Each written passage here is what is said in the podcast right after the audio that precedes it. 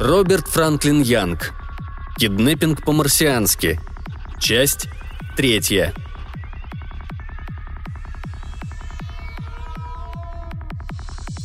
На следующее утро Карпентер, не теряя времени даром, собрался в путь. Марси и Скип были готовы на все, лишь бы остаться в пещере подольше, но он объяснил им, что если они будут сидеть на месте, то похитители в два счета их обнаружат, и поэтому лучше нигде надолго не останавливаться. До сих пор дети прекрасно понимали все, что он говорил, так же, как он понимал все, что говорили они, но на этот раз что-то не ладилось. Он никак не мог добиться, чтобы до них это дошло. Очень может быть, что они попросту не хотели покидать пещеру.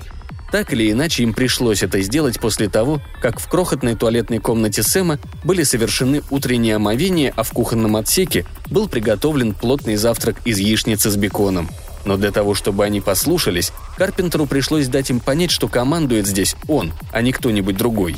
Никакого определенного плана действий у него пока не было. Размышляя, что делать дальше, он предоставил трицератанку самостоятельно выбирать себе дорогу по равнине. Сверхчувствительной навигационной аппаратуре ящерохода это было нипочем. В общем-то, у Карпентера было только две возможности. Во-первых, он мог и дальше опекать детей и прятаться вместе с ними от похитителей, пока тем не надоест за ними гоняться или пока не подоспеет подмога в лице космической полиции Большого Марса. Во-вторых, он мог вернуться в точку входа и дать сигнал мисс Сенс и Питеру Детрайтесу, чтобы те перебросили трицератанк обратно, в настоящее время. Второй путь был несравненно безопаснее. Он так бы и сделал без всяких колебаний, если бы не два обстоятельства. Первое. Хотя Марси и Скип, несомненно, могут приспособиться к цивилизации, столь похожей на их собственную, как цивилизация Земли 22 века, они вряд ли будут чувствовать себя в этих условиях как дома. И второе. Рано или поздно они осознают ужасную истину. Их собственная цивилизация, оставшаяся в далеком прошлом, за 79 миллионов 62 тысячи 156 лет бесследно исчезла. И из их технологических мечтаний, которые они привыкли чтить как святыню, ровно ничего не вышло. Был, правда, еще и третий путь.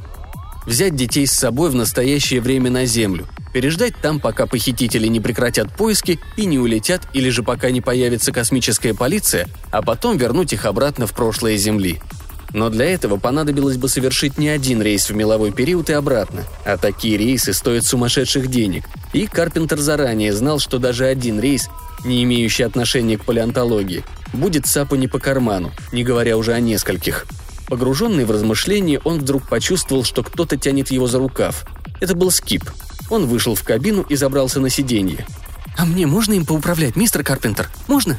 Карпентер оглядел равнину через передние, боковые и хвостовые смотровые окна, потом заставил Сэма задрать голову и сквозь колпак кабины внимательно осмотрел небо. Высоко над скалистой грядой, где они были меньше часа назад, кружила черная точка, и пока он смотрел, рядом с ней появились еще две. Немного погодя, Скип. Сейчас, по-моему, мы тут не одни. Скип тоже заметил в небе черные точки. «Снова птеранодоны, мистер Карпентер?» «Боюсь, что да», Точки, быстро увеличиваясь, превратились в крылатые силуэты с узкими остроконечными головками. В кабину вошла Марси и тоже внимательно посмотрела на небо. На этот раз ни она, ни Скип не проявили ни малейших признаков испуга. «Мы снова прыгнем назад в прошлое, мистер Карпентер?» – спросила Марси. «Посмотрим, крошка», – ответил он. Теперь птеранодоны были хорошо видны. Не было сомнений, что их интересует именно Сэм. Другое дело, решатся ли они снова на него напасть. Несмотря на то, что трицератанг был укрыт защитным полем, Карпентер решил все же на всякий случай направиться к ближайшей роще. Это была пальметтовая заросль примерно в километре от них. Он прибавил скорость и взялся за ручки управления. «Вперед, Сэм!» – сказал он, чтобы ободрить детей. «Покажем Марси и Скипу, на что ты способен». Сэм сорвался с места, словно старинный паровоз 20 века – его упругие стальные ноги ритмично двигались, копыта из твердого сплава отбивали такт с громом, ударяясь о землю. Однако в скорости Сэму было не сравняться с птеранодонами, и они легко его настигли. Передний круто спикировал в сотни метров впереди, сбросил что-то вроде большого металлического яйца и взмыл ввысь. Металлическое яйцо оказалось ничем иным, как бомбой. Взрыв оставил такую огромную воронку, что Карпентер еле сумел ее объехать, не опрокинув ящероход – он тут же прибавил обороты и перешел на вторую скорость. «Но этим они нас не возьмут, верно, старина?» – сказал он. «Рррр!» – заурчал в ответ Сэм. Птеранодоны кружились прямо у них над головой. «Один, два, три», — сосчитал он. «Три? Вчера их было только два». «Марси!» — возбужденно сказал он. «Сколько всего вы говорили там похитителей?» «Трое. Они все тут». «Значит, корабль никем не охраняется, если только на нем нет экипажа». «Нет, мистер Карпентер, экипажа нет. Они сами его вели».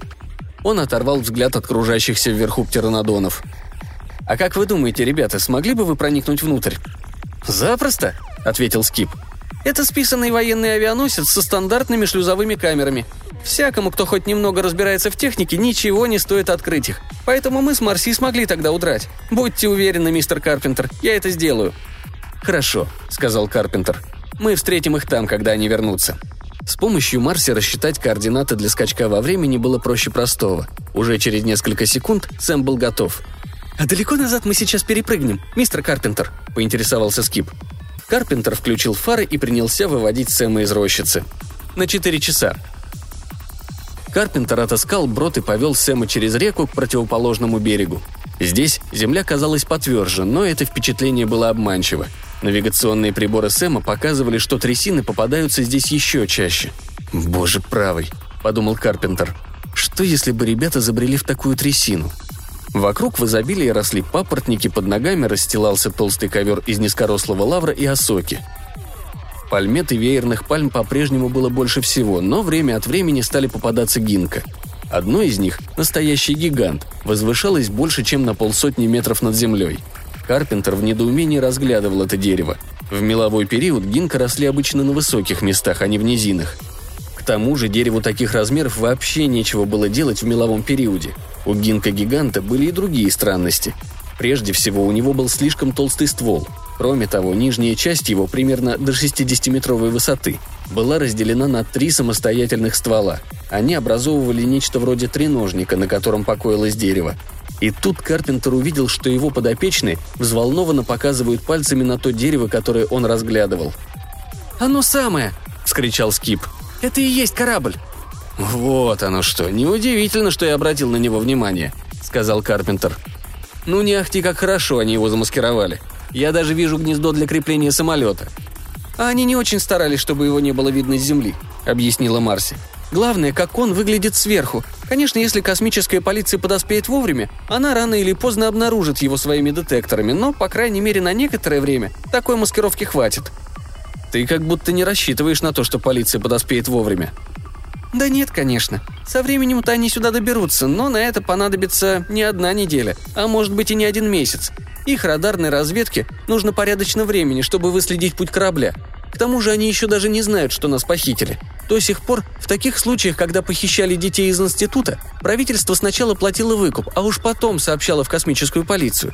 Конечно, даже после того, как уплачен выкуп и дети возвращены, космическая полиция все равно приступает к поискам похитителей и рано или поздно находит, где они прятались. Но к тому времени их обычный след простыл. «Ну что ж», — сказал Карпентер, я думаю, давно пора кому-нибудь первому их поймать. Как по-вашему?» Спрятав Сэма в ближайшей пальметовой рощице и включив защитное поле, Карпентер залез под сиденье водителя и вытащил оттуда единственное портативное оружие, которым был снабжен трицератанк. Легкую, но с сильным боем винтовку, которая стреляла парализующими зарядами. Такую винтовку САПа сконструировала специально для своих служащих, чья работа была связана с путешествиями во времени – Перекинув ремень через плечо, Карпентер откинул колпак, вылез на морду Сэма и помог детям спуститься на землю. Все трое подошли к кораблю.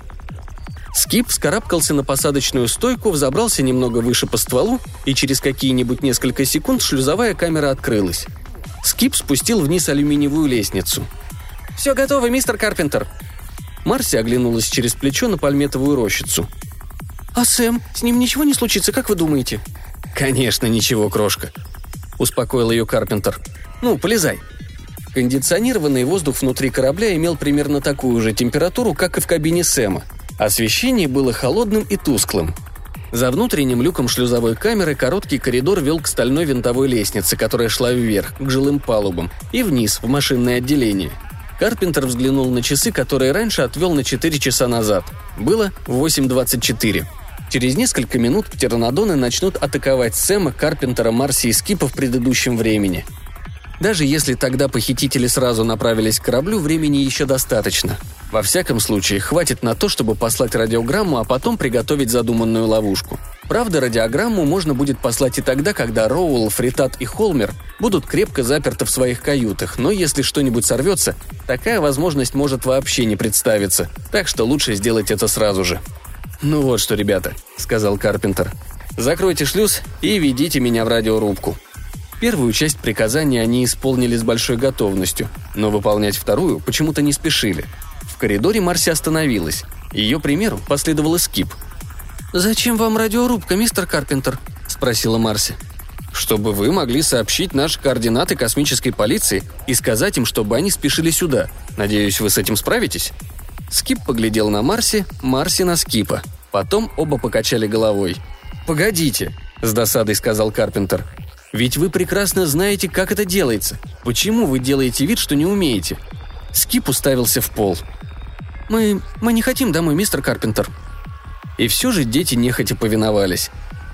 Радиорубка находилась на второй палубе. Кое-какая аппаратура показалась Карпентеру знакомой, но большая часть представляла для него совершенную загадку. За огромным от пола до потолка иллюминатором открывался вид на доисторическую равнину. Взглянув вниз сквозь фальшивую листву, Карпентер увидел пальметтовую рощицу, где был спрятан Сэм.